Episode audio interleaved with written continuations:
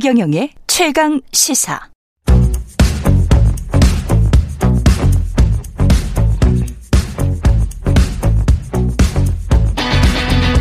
심리로 들여다보는 세상 이야기. 뉴스는 십니다. 네, 정치, 경제, 사회 등 우리 사회 다양한 이슈를 심리학적 관점에서 풀어보는 시간입니다. 최경영의 최강시사 뉴스는 십니다. 출장으로 김경윤 교수가 자리를 비우셔가지고요. 예, 경남대학교 심리학과 김태훈 교수님 나와주셨습니다. 안녕하세요. 예. 안녕하세요. 예. 김태훈입니다. 예. 김태훈 교수님과 오늘 이야기 나눌 주제는 인지심리학을 하셨기 때문에 프레이밍 효과, 네네. 프레임, 언론에서도 많이 쓰고 뭐, 사람들이 잘 근데 많이 쓰는데 모르는 모르 모르면서 많이 쓰는 아, 경우가 네. 있어서요. 네네. 사실은 이제 프레임이 뭐지라고 정의를 하면 네. 뭐라고 정의를 하십니까? 이게 프레임이라는 단어가 일반 대중에게 알려진 거는 네. 제가 보기에는 그 2002년에 노벨 경제학상을 수상한 다니엘 카네만 교수 카네만. 덕분이라고 예. 네, 생각을 하는데 음. 그분이 이제 얘기한 게 framing 음. effect죠. 그래서 음. framing 효과거든요. 예. 근데 이제 그냥 편하게 프레임 프레임 이렇게 말씀을 하시는데요. 그렇죠. 저는 어떻게 정의하고 싶냐면 어, 세상을 보는 시선 혹은 마음의 눈. 마음의 눈. 네. 이렇게 정의하면 적절하지 않을까 싶습니다. 세상을 보는 틀. 네네. 예. 예. 그 굉장히 이제 저 정치적으로 오용되고 있는데 굉장히 중립적인 단어입니다. 프레임은. 네, 맞습니다. 그, 예. 그, 그 사실은 전공자 입장에서 예. 어 이렇게 좀 부정적으로 사용되는 게 예. 안타깝기도 하거든요. 그렇죠. 원래 프레임이라는 단어는 말씀하신 것처럼 아주 중립적인 단어입니다. 세, 세상을 보는 틀인데요. 뭐. 네네. 나만의 틀이 있는 거죠. 네. 네. 그런 세상을 보는 틀입니다. 네네. 네. 그래서 사실은 우리는 보통 이렇게 생각을 하거든요. 음. 프레임을 가지고 있으면 안 되고 음. 프레임에서 벗어나야 되고 그걸 깨야 되고 그렇죠. 그래서 중립적인 시선을 가져야 된다. 이렇게 음. 보통 말씀들을 많이 하시는데 그렇습니다. 사실은 생각해 보면 모두 다 중립적인 시선을 가지고 있다는 건 말이 안 되거든요. 어떤 사람도 중립적인 시선을 가지고 있, 기가 힘들죠. 네, 네. 네. 네. 본인만의 시선으로 정보를 수집하고 음. 의견을 말하기 때문에 음. 본인만의 프레임이 있는 겁니다. 본인만의 프레임이 네. 있습니다. 그러면 네. 모든 사람들이 다 각자의 프레임이 있는 거죠. 각자의 프레임이 네. 있고 그 프레임은 객관이 아니고 주관적 프레임입니다. 그럴 수밖에 없습니다. 네. 왜냐하면 인간은 주체니까. 네네. 네. 예. 거기에서 헷갈리시면 안 돼요. 네. 예. 그래서 이제 그렇지만 생각하는 틀은 없으면 생각하기가 힘들어지는 거잖아요. 그렇죠. 우리에게 유입되는 정보의 양은 정말 엄청나거든요. 엄청나기 때문에. 그럼 예. 그렇게 많은 정보들 중에 우리가 어차피 취사 선택해야 되는 거고요. 음. 그 취사 선택할 때 우리가 사용하는 게 바로 시선 혹은 생각의 틀 프레임이죠. 옛날에 우리 할머니가 쓰신 것 중에 왜 채라는 거 있잖아요. 네네. 채라는 게 뭐 이렇게 뭘 걸러낼 때 깨 같은 거를 걸러낼 때 물에서 주주주죽 하고 나면 깨만 남지 않습니까? 그리고 물은 다 빠지고. 네, 맞습니다. 그러면 네. 그틀 안에 있는 깨는 자기의 생각이 되는 거죠. 그런 그런 셈이죠. 네. 어떤 틀을 사용하느냐에 따라서 남는 것도 달라지는 거니까요. 그렇죠. 네네. 그래서 뭐 촘촘한 채가 있고 아주 넓은 구멍이 있는 것들이 있고 뭐 이런 네. 것 같습니다. 네, 맞습니다. 네. 아니면 동그란 채도 있고 네모난 채도 네, 있고. 네. 예. 그런데 이게 산업에도 많이 쓰이고 학문에도 많이 쓰이고 그러는 것 같습니다. 구체적으로 네. 보면. 어, 굉장히 많이 쓰입니다. 뭐 음. 기업에서 마케팅이나 광고할 때 당연히 많이 사용하고 있고요. 예. 그리고 교육에서도 많이 사용하고 있고 예. 언론사에서도 당연히 많이 사용을 하고 있고 그렇습니다. 예를 좀 들어 주십시오. 어, 예를 들면 그 아침부터 맥주 얘기를 하는 게 적절한지 어, 모르겠는데. 예. 그 코로나19 때문에 더 유명해진 코로나 맥주. 아, 있는데요. 예, 네. 코로나 맥주. 예. 이 코로나 맥주가 원래 멕시코에서 만들어진 맞아요, 거죠. 맞아요. 예. 근데 이제 1980년대에 미국으로 수출을 하기 시작했는데 음. 미국 맥주 업계들이 긴장을 한 겁니다. 어. 아, 이 코로나 맥주에 평, 대한 평이 좋아서. 예. 그래서 어떻게 하면 좋을까? 이제 자기네들도 나름대로의 대응 방안을 마련해야 되니까 네. 고민을 하다가 맥주 병이 이제 330ml 밀리리터인데요. 음. 코로나 맥주의 양이 조금씩 차이가 나는 거예요. 음. 그래서 미국 맥주 회사인 버드와이저가 아, 이 정량도 제대로 맞추지 못하는 코로나 맥주 오. 이런 식으로 비난을 했죠. 오. 네. 그러니까 이게 멕시코의 마케팅이네. 예. 역, 네. 공격적 마케팅. 네네. 네. 예. 근데 그 버드와이저에서 그렇게 공격한 이유는 네. 어 멕시코에 대한 부정적 이미지가 좀 있거든요. 그거랑 코로나 맥주랑 연결해서, 연결해서 사람들이 생각하게 만들려고 했던 겁니다.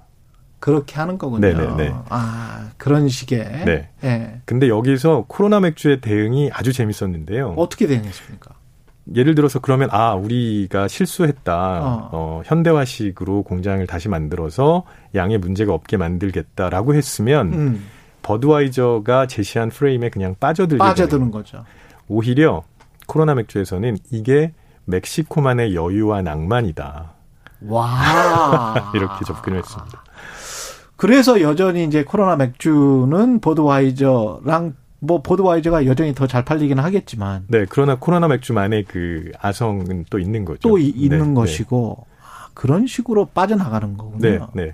그러니까 뭐, 생각의 틀을 이쪽 생각으로 사람들을 다 집어 넣으려고 하는 광고나 마케팅이나 이런 게 있으면 네네. 다른 쪽으로 돌려버리는 거군요. 네, 시선을. 네, 사람들의 생각을 어떻게 바꿔주느냐가 굉장히 중요한 게 음. 예를 들면 또 다른 사례로 요즘 이제 우리나라에서도 즉석밥 굉장히 많이 드시거든요. 예. 네. 어, 근데 즉석밥이 나오기 시작한 거는 꽤 오래됐습니다. 1980년대, 90년대 요때부터 나오기 시작했는데 예. 그때는 지금만큼 즉석밥에 대한 사람들의 인식이 좋지 않았어요. 그 저도 별로 안 좋아했던 것 같아요. 왜 그랬을까요? 그 밥은 그래도 집에서 해 먹어야죠. 네, 네 맞습니다. 라는 생각을 네. 가지고 있었던 것 같습니다. 네, 네. 네. 그, 다, 그 당시가 그 네. 시점이 이제 맞벌이 부부가 증가하고 있어서 네. 어, 즉석밥에 대한 수요가 늘어날 거라고 예측을 하고 있었는데 네. 그 그러다 보니까 이제 회사에서 기업에서는 어떻게 마케팅을 했냐면 네. 바쁜 엄마의 비상식 이렇게 한 겁니다. 바쁜 엄마의 비상식. 네, 급할 때 줄 수 있는 거. 아, 아주 한정적 네. 조금 전에 말씀하신 것처럼 음. 밥은 그래도 우리가 해 먹여야 되는 거 아니야. 이런 네. 생각을 많이 하실 때였거든요. 예. 밥은 정성이다. 이렇게 우리나라 사람들 생각하잖아요. 그걸 인정하고 들어간 거네. 아니요. 그거를 놓친 겁니다. 그거를 놓친 거다. 아, 네. 그냥 즉석 아. 비상식으로만. 즉석 네. 즉석 비상식으로. 네. 네. 그래서 이제 어 즉석밥 회사에서 어이 프레임을 바꿔 주기 시작했죠. 새로운 프레임을 형성한 건데 음. 어 이건 비상 그러니까 급할 때 먹는 비상식이 아니고 음. 엄마가 해준 것 같은 맛있는 밥이야. 요렇게 프레임을 바꿔서 접근하기 시작했습니다. 그러니까 일상적으로 먹을 수 있는 밥이다. 이건. 네, 네. 예. 엄마가 해준 거랑 똑같이 맛있는 밥이니까 엄마 입장에서는 비상 편, 하고 네네 급할 때 쓰는 그런 게 아니라 예. 어, 내가 하는 거랑 똑같은 거야 부담이 훨씬 적어지죠. 게다가 비상식에서 네. 주 마켓으로 이동하니까 뭐 매출 신장은 뭐 네네. 네. 엄청났을 거고요. 네. 그래서 그때부터 이제 즉석밥에 대한 인식이 개선이 되면서 음. 지금은 정말 많이들 드시고 계시죠. 야 이게 놀랍군요. 근데 네. 쭉 듣다 보니까 다른 애시들도 많죠. 이런 것들과 관련해서 언론 같은 경우도 프레임 이야기 많이 하는데 네. 사실은 언론이 사실은 우리나라에서 프레임이라는 단어를 가장 많이 쓰고 있을지 많이 모르겠습니다. 쓰죠. 네. 근데 저는 어떻게 생각하냐면 어, 언론사가 프레임을 가지고 있지 않을 수는 없거든요. 그럼요. 편집권이라는 게 사실은 프레임이죠. 네. 예. 그리고 취재를 하시는 기자분들도 당연히 본인만의 프레임을 가지고 어, 기사를 아, 취재를 하고 기사를 쓰십니다. 생각 없는 사람은 없으니까. 네. 다 생각이 있으니까. 네. 예. 그래서 우리 예. 제가 생각하기에는 음. 각 언론사마다 혹은 기자분들마다 각자의 프레임이 있다는 걸 인정하는 게 훨씬 더 그렇습니다. 낫지 않을까 싶습니다. 예. 문제가 되는 건 악의적으로 왜곡하는 실제 있지도 않은 정보를 가지고 그렇죠. 악의적인 프레임을 만드는 게 문제지. 그렇죠. 언론사나 기자가 자신만의 프레임을 가지고 취재를 하고 기사를 쓰는 건 저는 전혀 문제가 되지 않는다고 생각하고요. 그렇죠. 그걸 오히려 예. 서로 인정해 주는 게 예. 어, 더 많은 토론을 일으켜낼 수 있는 그런 방법이 아닐까 싶습니다. 그렇죠. 예. 네. 사실은 뭐 말의 자유, 자유민주주의라는 걸 보면 다양한 생각들이 이렇게 툭툭툭 나오면서 거기에서 뭔가를 찾아 나가는 그런데 저 사람이 말한 게 분명히 이제 팩트에는 근거해서 보이지만 내 주장과 의견에는 맞지 않아. 네네. 그래서 나는 이제 저걸 근데 저저 생각이 또는 저 주장이 대세가 됐어. 그걸 이제 바꾸려면 네. 어떻게 해야 됩니까? 저는 이렇게 생각하는데요. 예. 그때 어떤 주장이든지 음. 대세가 될 수 있습니다. 그렇죠. 네. 예. 그런데 중요한 거는 그게 평균적이고 표준적인 시선이라고 생각하면 안 된다는 거죠. 아. 그러니까 예를 들어서 우리나라 사람들한테 네. 어, 이렇게 물어봅니다. 어, 네. 당신은 조금 한쪽으로 치우친 의견을 가지고 있습니까?라고 물어보면 음. 거기에 네 그렇습니다라고 대답할 수 있는 분 아마 없으실 거예요. 그렇겠죠. 네. 다 보편적인 생각이라고 네. 생각하겠죠. 근데 그럴 수는 없거든요. 예. 그러니까 우리나라 속담에 모난돌이 정만든다라는 음. 말이 있는 게 튀지 마라라는 거잖아요. 그렇죠. 그 속담의 숨은 의미는 평균적이고 표준적으로 살아가라. 둥글둥글하게. 네. 그런 네. 뉘앙스가 좀 들어가 있지 않은가 싶은데. 그렇죠. 그러다 보니까 내가 가지고 있는 시선 혹은 프레임이 음. 평균적이고 표준적이다라고 강하게 주장하는 건 저는 적절하지 않다고 생각합니다. 음. 어떤 프레임이든 대세가 될 수 있지만 그 생산적인 논쟁을 통해서 대세가 되면 음. 상대방에서도 인정할 인정을. 수밖에 없죠.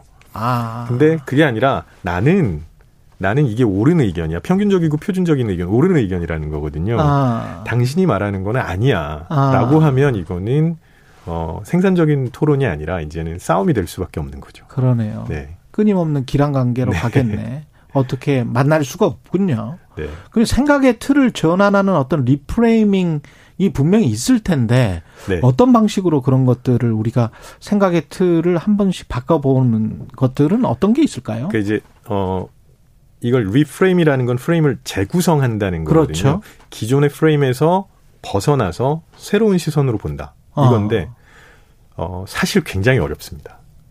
굉장히 어렵. 네, 굉장히 어려운 게 네. 가장 대표적인 사례 중에 하나가 이제 특수상대성 이론을 주장한 아인슈타인. 예. 어, 정말 새로운 이론을 주장하신 이 분도 음. 그 이후에 나온 양자 역학은 그렇죠. 굉장히 크게 비난을 하셨거든요. 그렇죠. 그러나 지금 양자 역학이 물리학의 대세가 되어가고 있는 것처럼 그렇습니다. 어, 자기만의 프레임을 깨고 음. 새로운 프레임을 재구성하는 건 되게 어려운데요. 음. 그럼에도 불구하고 그런 작업이 계속되어야 됩니다. 음. 그러려면 주변에 있는 여러 가지 상황 정보들을 잘 살펴보셔야 돼요. 음. 예를 들어서 그 어, 최근에 많이 쓰고 있는 게 뭐냐면, 어, 이렇게 하죠. 시간의 프레임으로 어, 시선을 달리 보는 겁니다. 네. 예를 들어서 뭐, 하루에 얼마면 자동차를 살 수 있다. 이런 광고에 나온 적 있죠. 하루에 그렇죠. 예, 커피값 한 잔만 아끼면. 그렇죠, 그렇죠. 네, 네. 예. 근데 그거는요, 원래는 총액으로 따지면 굉장히 큰 돈입니다. 그렇겠죠. 네. 근데 네. 그거를 시간을 쪼개서 아. 새로운 프레임으로 제서, 제시하는 거죠. 그래서 소비자들한테 생각을 네. 바꾸게 해버리는 네, 네, 거구나. 네, 아주 싸네라고 하면서. 그렇습니다. 그리고 그것도 정확한 액수 를 얘기할 수도 있지만 그냥 음. 커피값 한 잔이라고 얘기를 합니다, 보통. 그 부담이 전혀 없게 느껴지게. 일상 마시는 커피니까. 아. 네네. 그렇게도 가고 있고요. 그 다음에 뭐 최근에 많이 나오고 있는 소유에서 공유나 구독으로 음. 프레임을 지금 새로 만들고 있는 거거든요. 예. 네, 그런 것들도 굉장히 먹히고 있죠. 아, 참 프레임 이야기를 듣다가 여러 가지 생각이 나네요. 네. 그 post-truth 탈진실이라는 생각도 좀 들고 언론인들 입장에서는 진실을 계속 추구를 하다 보니까 네. 아, 이 프레임 문제에 부닥치면 결국은 이제 진실은 없는 것이다. 그 특히 이제 post-truth 시대에 네, 네, 네. 그런 어떤 좌절감 같은 게 이제 들 수밖에 없더라고요. 음. 예. 굉장히 철학적인 질문이셔가지고 제가 답변이 적절한지 모르겠는데 예. 저는 아까 말씀드린 것처럼 예. 어, 모든 사람들이 자신만의 프레임을 형성하려는 노력을 좀 해봤으면 좋겠습니다. 자신만의 프레임을 네, 형성하려는 네. 노력을. 네. 일반적으로는 네. 매체에 나오는 기사를 보면서 네. 그 언론사나 그 기자분이 제시한 프레임으로 그냥 들어가는 거거든요. media literacy 관점에서 말씀을 해주십니다. 네. 예. 근데 오히려 아 이분은 어떤 프레임으로 이 글을 썼구나 혹은 기사를 썼구나라고 생각을 해보고 예. 본인만의 프레임을 좀 형성해 보시면 어 그래도 훨씬 더 낫지 않을까라는 생각을 하게 됩니다. 비슷한 게 캐나다 그 고등학교 교사들 media literacy 교사들이 모든 언론은 객관적이지 않다. 그게 첫 문장이거든요. 첫 문장. 네네. 교과서의 첫 문장. 네. 그거를 우리 한국 사회가 좀 잘 이해하면 이 프레임에 관해서도 잘 이해할 수 있을 것 같네요. 네. 예. 아, 좋은 말씀 감사하고요.